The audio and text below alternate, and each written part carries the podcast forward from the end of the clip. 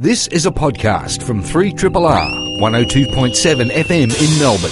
Truly independent community radio.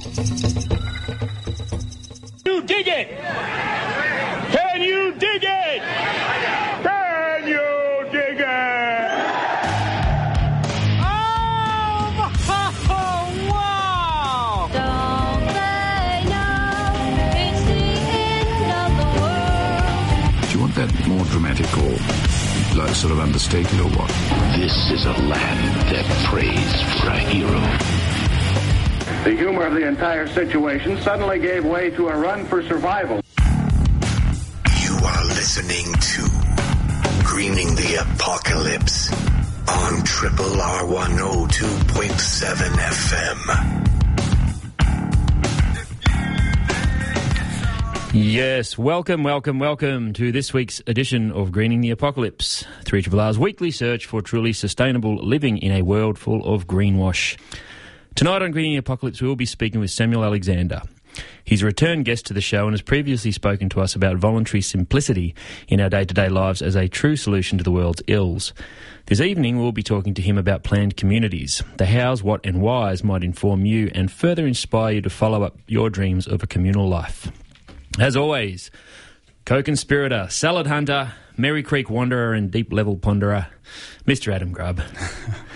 How are you, man? Good. Well, I'm standing because I couldn't adjust my mic before we went to air. We were I just talking about the benefits of standing desks. Yes, and, uh, so you just like you decided like then and there. I like I like how you just I just got a crick in my the, neck, actually, that was a bit by shit. the horns. And you, yeah.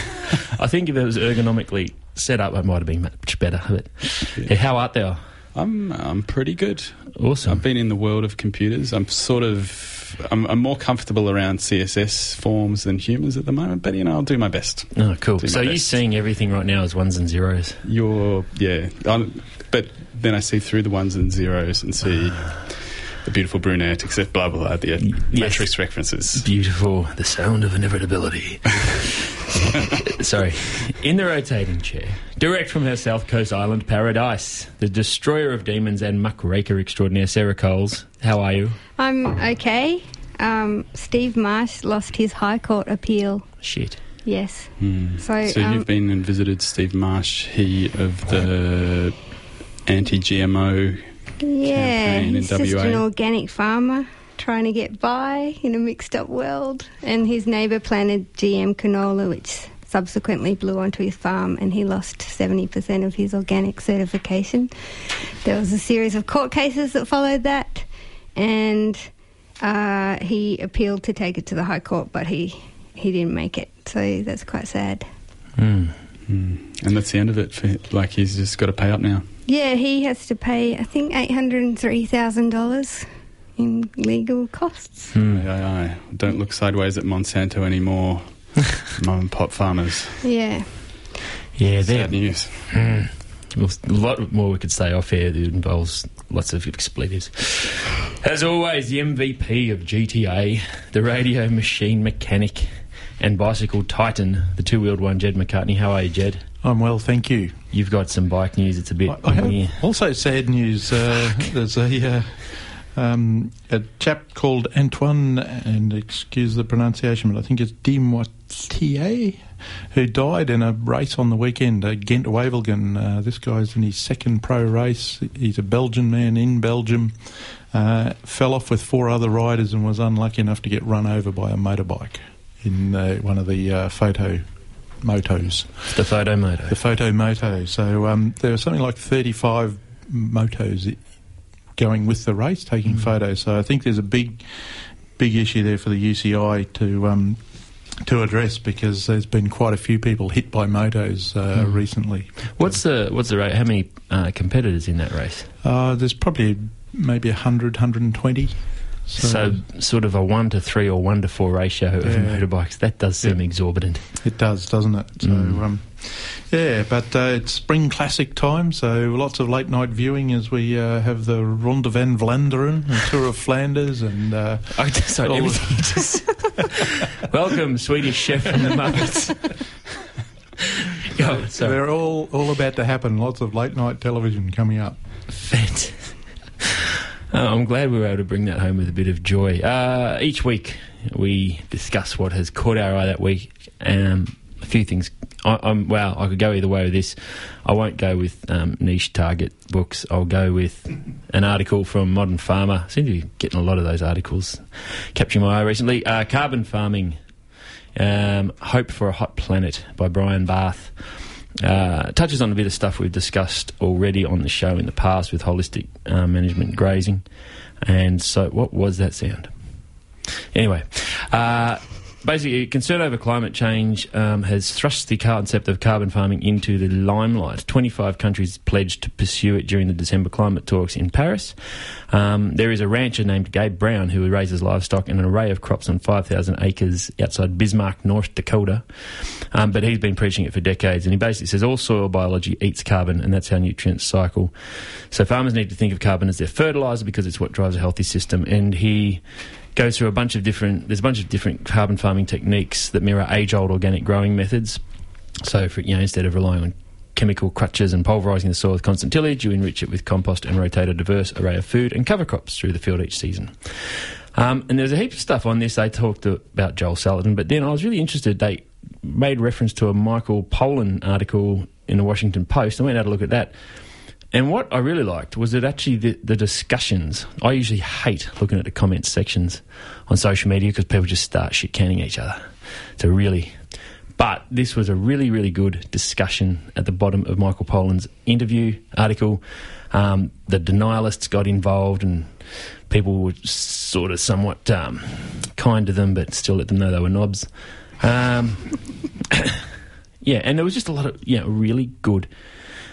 I have moments where I feel completely awash with grief and pessimism, and I have moments where I feel quite invigorated. And this was actually one of those moments of feeling quite invigorated. Um, and I'm not going to go into too much more detail because I think I've touched on that a lot with um, the different articles I'm reading lately. But carbon farming, hope for a hot planet, which leads to something that you've seen, Colsey. Yeah, mine wasn't an article. I went to a place um, recently where I think they would, you could be said they're practicing carbon farming. It's um, Amber Creek Farm and Sawmill, 165 acres at Fish Creek in South Gippsland. And it's a sawmill combined with a pig farm. Nice. So, of course, it works because they have, they add the waste from the sawmill to the pig shit. So it's this perfect nitrogen carbon combination. Um, it's really building the soil there. So uh, you you saw it all. Yes, I went and checked it out, and they've got this. So they've got about eighty pigs, and then they're using a farming method called home pad and petal. Have you heard of that? Yep. So the, the an aerial shot of that might look like lots of petals coming off a central point. Yeah. So the central point is the home pad, which is where the pigs are, and it's um, where they put the um, waste from the sawmill. And the pigs are eating there, and then they have a thing that an electric fence that comes off of it that's shaped like a petal from a flower, Mm. and they're allowed to graze in that area. Yep. and they so it's constantly shifting around and so they had all these like it was wild they were, you'd just be standing there and a pig would come out of this giant patch of sunflowers and it would have you know a pumpkin in its mouth and run past or tomatoes i hadn't ever seen that kind of farming in action Yeah. Yeah. Awesome. and so it made me feel i felt invigorated i have the same thing where i go from despair to joy Awesome. and this was definitely the best farm I've ever visited. Hogs and logs. Yeah, that's what they call it, hogs and logs. and so you can look it up as well, www.ambercreekfarm.com.au. I uh, told them that I'd plug it in exchange for some chops. Cash for comment. You heard it here first. Yeah, well, And how good were those chops? yeah. Just, I'm so pumped about it. Also, as an aside, they're building all these things on the property from um, upcycled materials, and they've built this gigantic, I think it was a woodshed or tool shed, and all of the windows in it were made from old phone boxes. oh, cool. Yeah. It's like a giant TARDIS full of timber. It was, oh, it was just, you should go and check it out. I think you would really Down near Fish it. Creek, Yep. any excuse to go down there is, is fine. Have you been there, Adam? No, but I know Dan and Amelia of uh, Amber Creek because they supply the wonderful cypress timber to my business, which we then turn into veggie beds and chook houses. Cash for comment. Sorry. I'm, Yeah. When in That Fish wasn't it. Creek, South Gippsland, I choose to buy my timber exclusively. well, I don't know if you can go there, unfortunately, as a um, if you just want to buy it because they just supply to businesses, but um, they do supply to us. Cool. Yeah. um, also, am I di- ha- are we digging deeper here or not? I can't tell. I also I have something else to say. On the way there, you drive past all these farms, and they're all eroding. Yeah. So you, you just see the hillside crumbling into what used to be probably a creek, Mm. and it's crap. And then you get to this place, and they've planted, I think, over fifteen thousand trees there.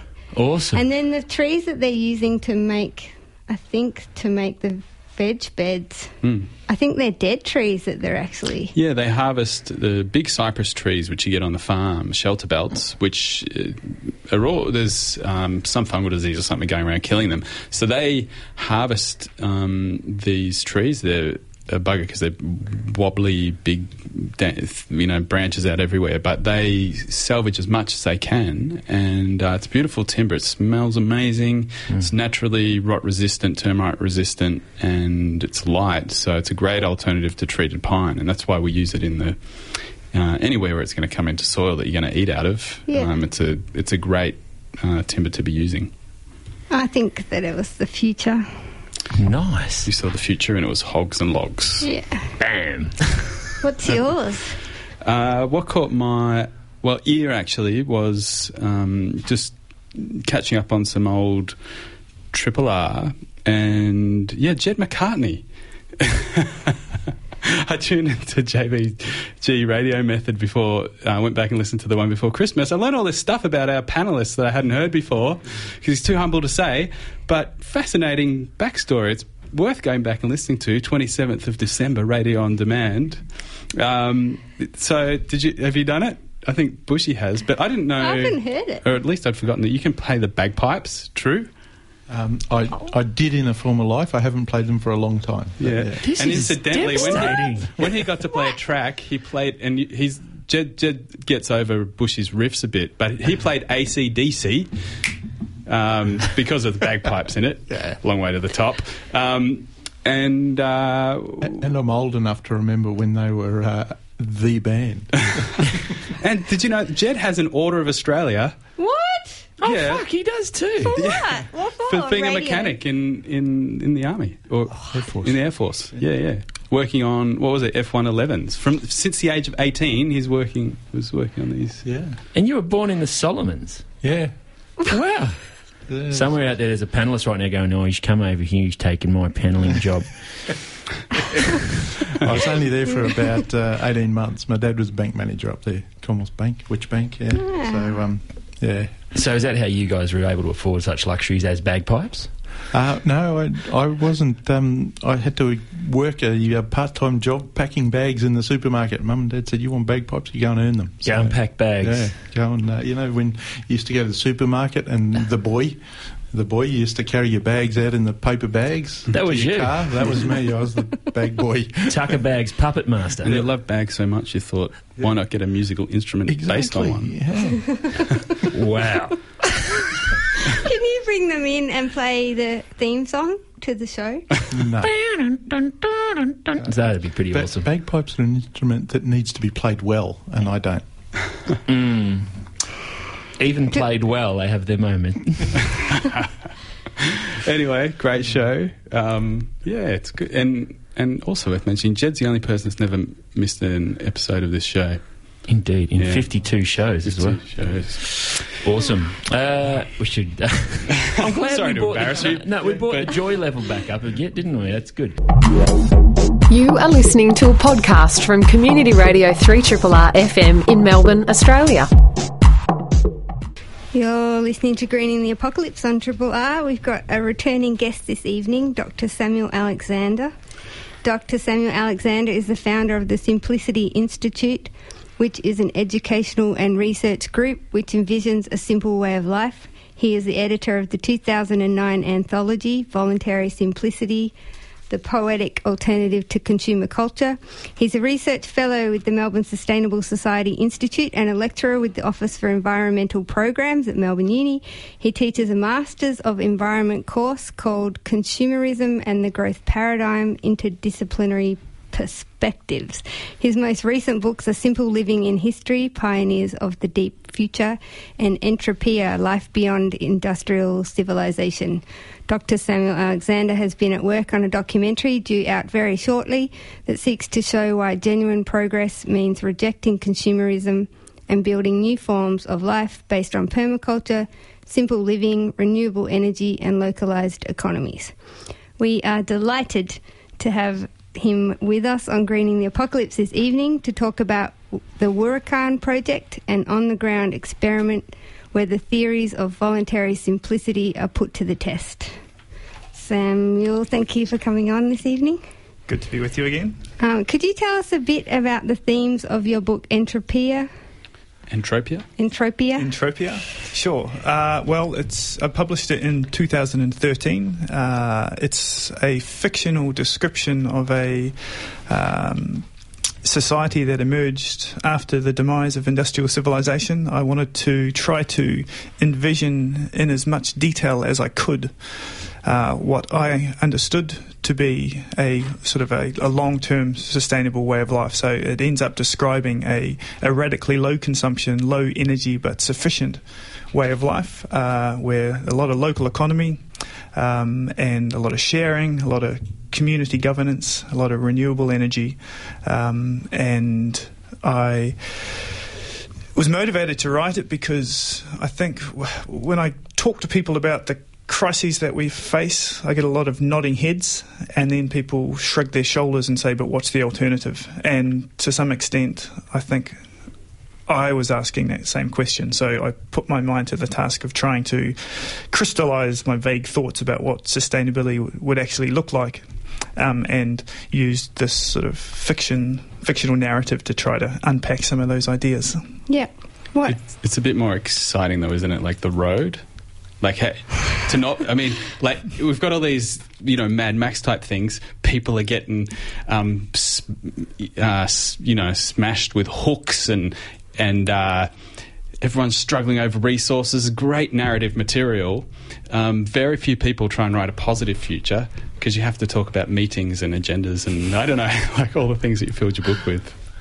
Um, but well done for filling that space. Did you have a flaming guitar Um, room for a fla- that would be Yeah. that would get people across the line. That's all I'm saying. Worked in Mad Max. Um, and then what was the response to this book? Um, well,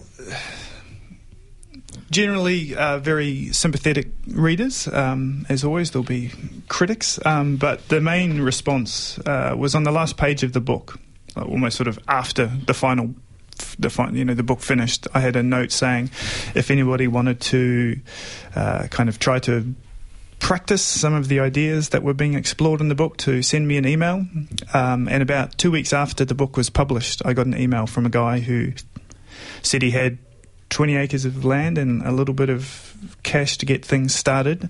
And uh, we met up, and um, the rest is history. Wow. Yeah, it was It's very heartening. it was exciting. If anyone out there's listening wants to give us money, feel free to do so. no. Um, and then, so what did you do with that? So I went out to the property with, with the guy Nick and and wandered around this beautiful 28 acre property uh, out near Moe, and uh, we sort of talked through the book and the ideas and checked that we were had a meeting of minds in terms of what we might want to do in practice. Yeah. And uh, we sort of agreed on sort of some of the motivations. The first one being that we both felt very disillusioned with top down politics. Um, we didn't think the changes necessary were going to have any chance of coming from the top, at least in the culture that we found ourselves in.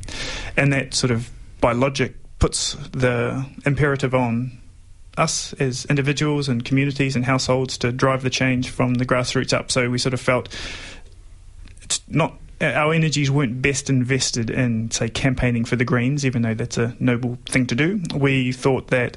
Uh, we wanted to try to, as they say, build the new world within the shell of the old by sort of kind of building things at the grassroots level. So uh, we also felt pretty disillusioned with mainstream environmentalism. There was a lot of talk of turning off the lights and composting and taking shorter showers, and again, good things to be doing, but. Um, Given the extent of the crises that we're facing, that isn't going to cut it.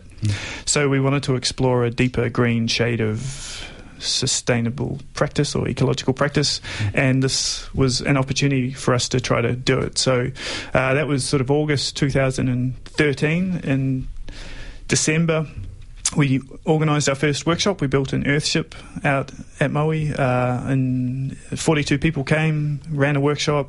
Um, for those who don't know what an earthship is, its its main feature is that its um, walls are packed full of um, are made from tires packed full of earth, um, and the windows are north facing, and we've put this uh, cooling tube out the back, which goes four meters back and then 12 meters down to the right, underneath meters of earth. And basically, those features create a passive solar house in the sense that it shouldn't need uh, heating in the winter or cooling in the summer. And it's amazing, like this actually works. I've lain down many nights in front of that cooling tube, and, it is. and a non-electric air conditioner. It's nice when these things actually work. How did you did you do it with Martin Freney, or how did you know how to build an earthship?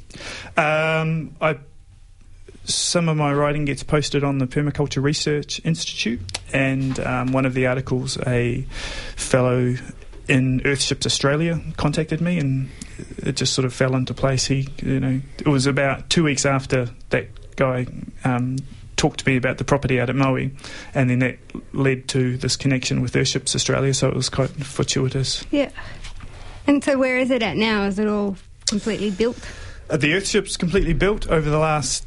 Few, uh, so it's been sort of two years in the in the making. Uh, the next thing we built was a cob cabin in 2000 and, in February 2014. Cob's just a mixture of clay and sand and water and straw. You jump on it for half an hour or so, and then you've made this cob, and then you just basically mush it into a wall-shaped shape, and there you go. Uh, we had about 25 people come to that workshop, and the thing that struck me um, at that workshop was so it t- cost five thousand dollars to make this beautiful cob cabin, and 25 of us. Had we stayed on the property for a year, we could have worked for a week, had a week off, worked for a week, had a week off, and we could have all had one of these beautiful houses for five thousand dollars. It just makes you think about how insane the property market is today. Like Mm. it costs six or seven hundred thousand dollars to buy a crappy old villa in the And suburbs. rip it down and build something. And shit. it locks something you out of mud. into it locks you into decades and decades of pretty unfulfilling labour. And here we were stomping on mud, having the times of our life, uh, working hard in the day, socialising at night, and building this beautiful natural house. And for you know, essentially escaping the, the, the death grip of the mortgage.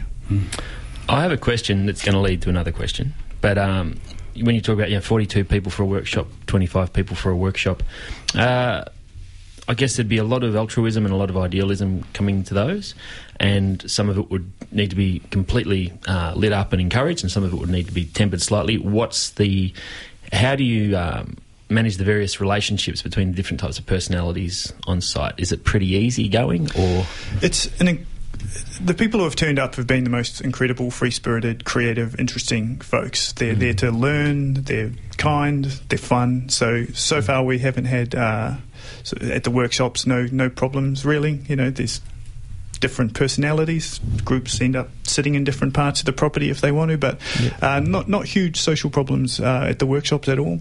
Um, yeah. okay? But you have it's you. Now I'm not sure if people are living there at the moment, but you ran a year-long experiment of communal living. Is that correct? Yeah, so in August or September 2014, I got approached by a, a documentary maker called Jordan Osmond of Happen Films, and he sort of said he had heard about the project, I'd read about it online, and said he wanted to document its evolution. That gave me the idea that why don't we invite people to the property and live there for a year, explore these ideas of radical simplicity and low energy, low consumption ways of living. And we put a call out um, online, and we had about 50 applicants, and we picked 10.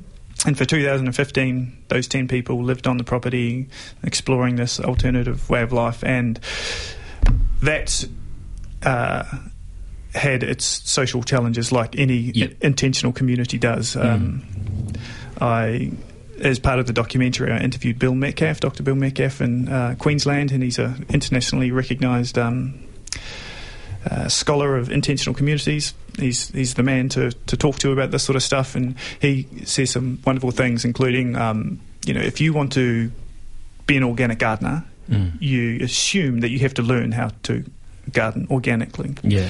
And yet, too many of us assume that we're just skilled in the art of community living, and it just ain't so. Yeah. And it's really difficult, and it's um, it takes a huge amount of training, and we live in a culture that simply doesn't provide it. And so Mm. you, it's just too easy to escape to your little suburban spot um, and avoid conflict, whereas the art of resolving conflict is incredibly complicated and um, requires learning and training. Indeed. That leads me to the question that I was leading to before. Um, we, based on those lessons learned um, and the relationships between people, conflict resolutions, can you see uh, that they could be overlaid on a bigger scale? I'm not necessarily talking about statewide, but you know, in a, tr- a street or a neighbourhood, can that become a retrofitted planned community?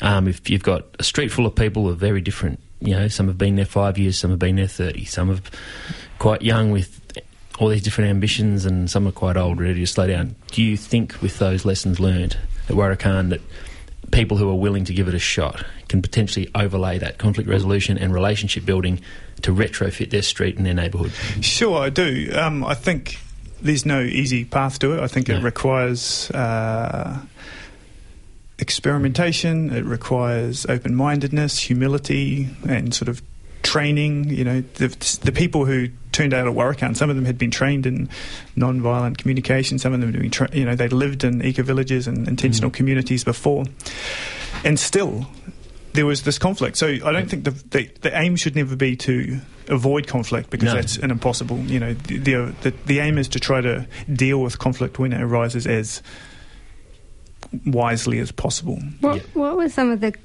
what was the conflict about? Uh, anything, and that's the interesting thing. The people who came to Arakan were, I guess, they shared a similar worldview. Otherwise, they wouldn't have applied to come out there. So they they heard that the experiment was about exploring. Deep green, radical simplicity and permaculture and low energy and um, alternative technologies and that sort of thing. And yet, despite having a almost identical worldview, not identical. There were still obviously always differences, but even then, there is deba- you know somebody wants to play the guitar later. Somebody I was wants thinking to it was gonna earlier, be a somebody, djembe. meat, but it could be a meat eater or a non-meat eater. was There is no right or wrong answers to these questions, and yet. And, and you know somebody's not wrong for wanting to play the guitar later or earlier or wanting sleep or you know Yeah. and yet there is this conflict we're very good at um, getting into conflict with each other If you're um, if you're like a moody introvert who cares about the planet, just putting it out there, how would you? Because I feel like if I went to an intentional community, it would be an unintentional community. Like I feel like I would struggle with things. So can you be? Sort of like a Steppenwolf type loner on the fringe of an intentional community and join it when you want to, but people leave you alone the rest of the time because that is what I want. like, can you have that option where you're or maybe an entire community of Steppenwolves Yeah, that would be that excellent. Would be interesting. I'd go there. Yeah, I'm going to build it. Oh, look, I think every community is different, and um, this, you know, even out at Wurruk'an, there is an attempt to create spaces for people to be when they don't want to be in community, because that's Yeah. that, that delicate line to draw between the public and the private, or the communal and the, the private. You know, Yeah. nobody wants to be in community all the time. And, no, sir. some of- yeah. so you need space. You know, there's heaps, huge amounts to be gained from living in community, but I think it would be an unusual person to want it all the time, and you need those spaces to escape to and read a book or meditate or sleep or whatever. Yeah. Indeed.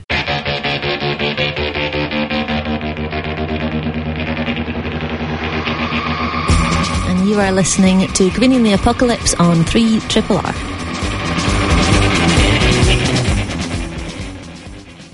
You're on Greening the Apocalypse on Triple R. In the studio, we have we are continuing our conversation with Dr. Samuel Alexander, who, amongst many other books, wrote the fictionalized utopian post uh, industrial novel uh, Entropia, and at the end of that, he asked for money or resources for anyone that wanted to set up a intentional community or demonstration site, and, and he got an offer in Moe.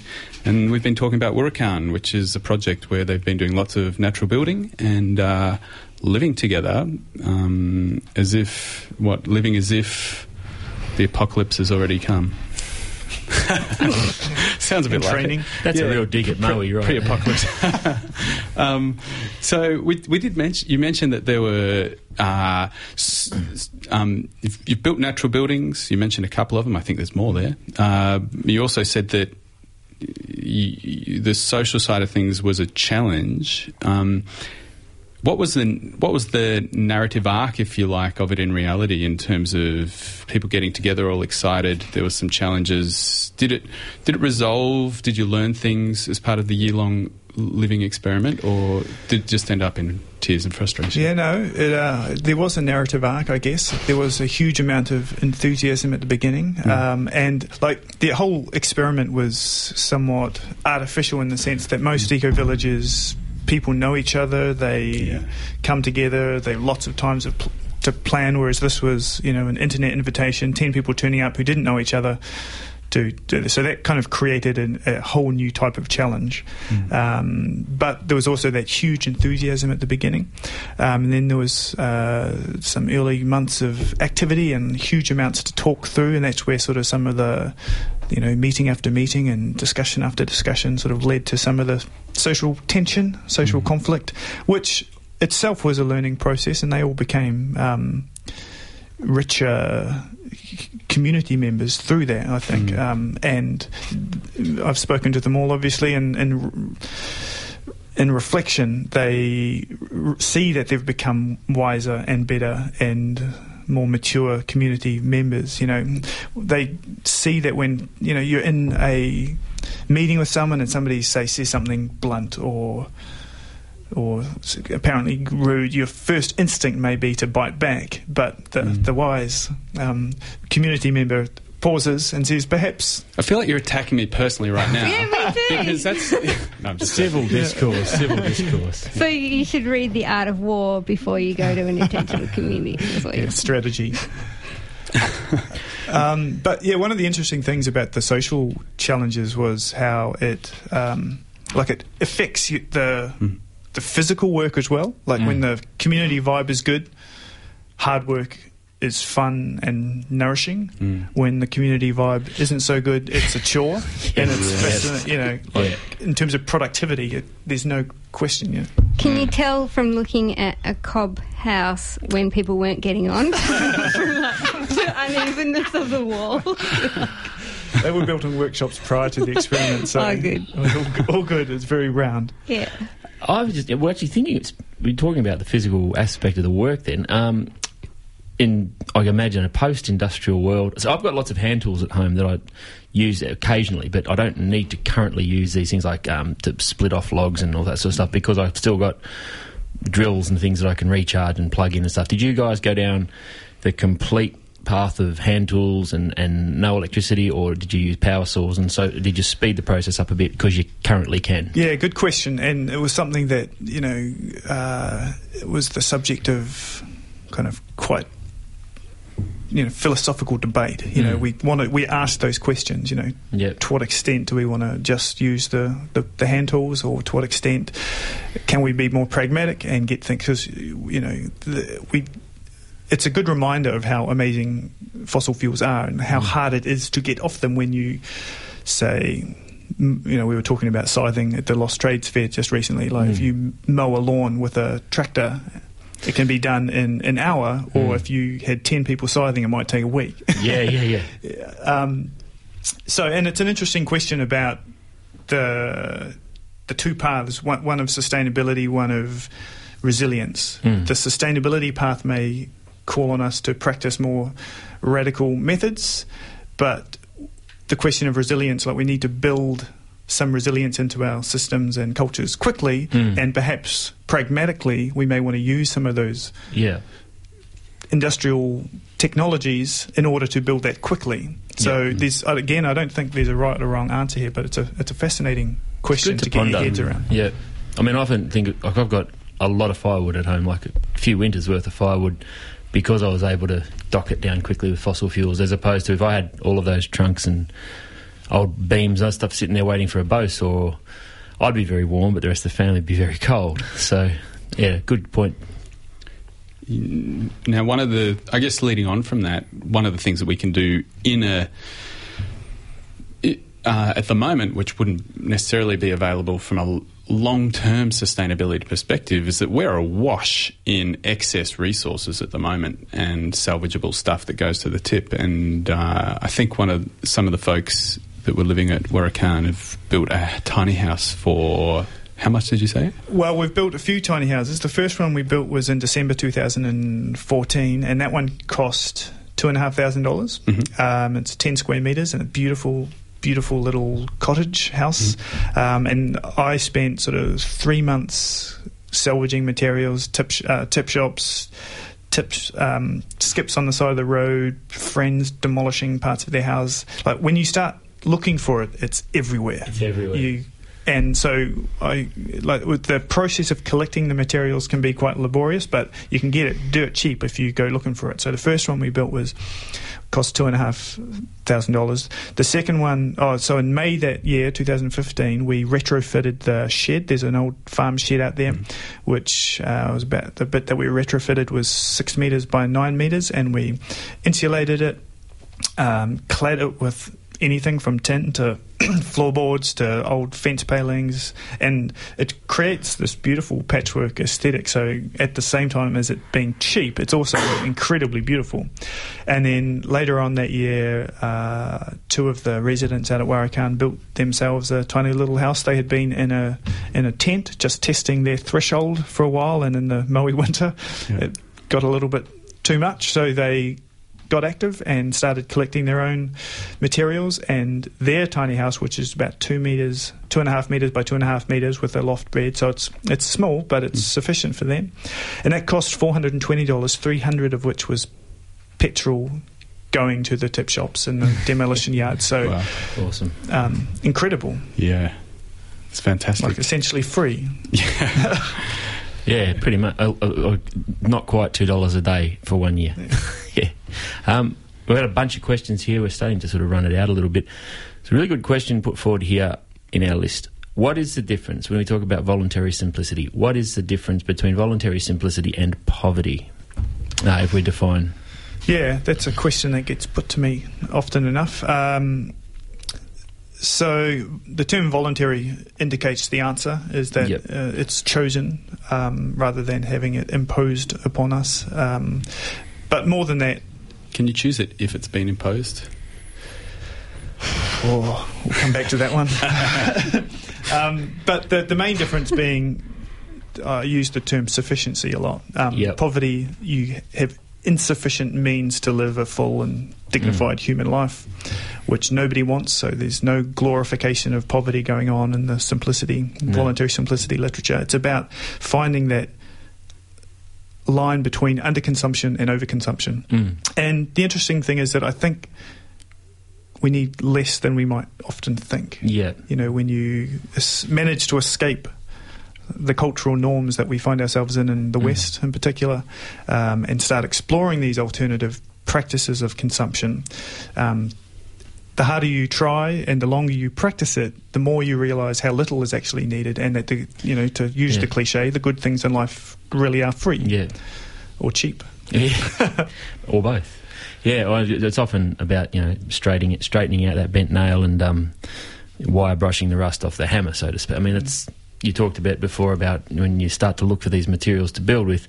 Um, that's pretty much what I've known most of my life because we didn't have the money to play with as kids. Like, just wasn't there. And even as an adult, I've chosen to continue that because I think you get. I, I feel personally I get more creative outcomes.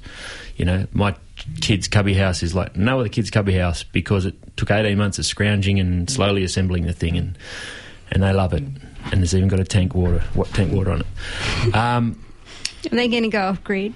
They're off grid. They're off. Yeah, they're off. uh, it's wonderful, as always, talking with you, Samuel Alexander. Three triple R. Uh, so over the last 18 months, uh, I've been working on a documentary called A Simpler Way Crisis as Opportunity. We sent the rough cut off for re editing two days ago, so maybe in two or three weeks we're going to have a, a pretty polished doco, and it's going to be launched uh, in Melbourne late May, early June. I can't have a date yet, but watch out for it. Great. I think more than one past Greening the Apocalypse guest is featured in that documentary. Yeah, interviewed Ted Trainer, Nicole Foss, David Holmgren, uh, Bill Metcalf, Graham Turner. Many All future ones. Yeah. Mm, indeedy. Um, if people wanted to follow uh, the Simplicity Collective, uh, you got a website and they can sign up to an email. Got a few websites, simplicitycollective.com, simplicityinstitute.org, and if you want to find out more about the Wurruk'an experiment, which we've been talking about today, that's wurrukan.org, W-U-R-R-U-K-A-N. Wurruk, by the way, is the indigenous term for earth and story. Khan is the Mayan word for seed, so we invented the word to signify our attempt to seed a new earth story. Awesome. Thanks, Samuel Alexander, for being our guest this evening. My pleasure. Good to be back with you. Indeedy, awesome. Uh, thanks, Jed, for hitting the buttons in the correct sequence. Thumbs up, Order of Australia, and a bagpipe. OAM. It's Sonata. Bang! OAM. Colsey, thanks for coming up. I, this is my favourite show so far. Awesome. Awesome. You mean across the grid or within? Within hours. Superb. obviously across the grid, it's super fluidy. Magic. hey, Adam, uh, who are we talking to next week? Oh, it's going to be a good one. Um, Satyajit Das, who is the author of, oh, it's got a few names now. Uh, what's his latest book? The Banquet of Consequences. Banquet of Consequences is the Australian name. He's one of the guys that predicted the global economic crisis. This has been a podcast from 3RR 102.7 FM in Melbourne. Truly independent community radio. Want to hear more? Check out our website at rrr.org.au.